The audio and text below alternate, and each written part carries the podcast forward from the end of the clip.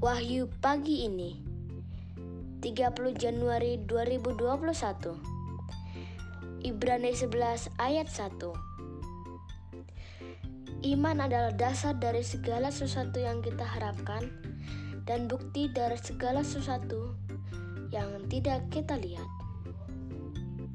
Saudara-saudari terkasih, iman dan pengharapan akan keselamatan di masa pandemi ini akan memampukan kita untuk tetap bersyukur.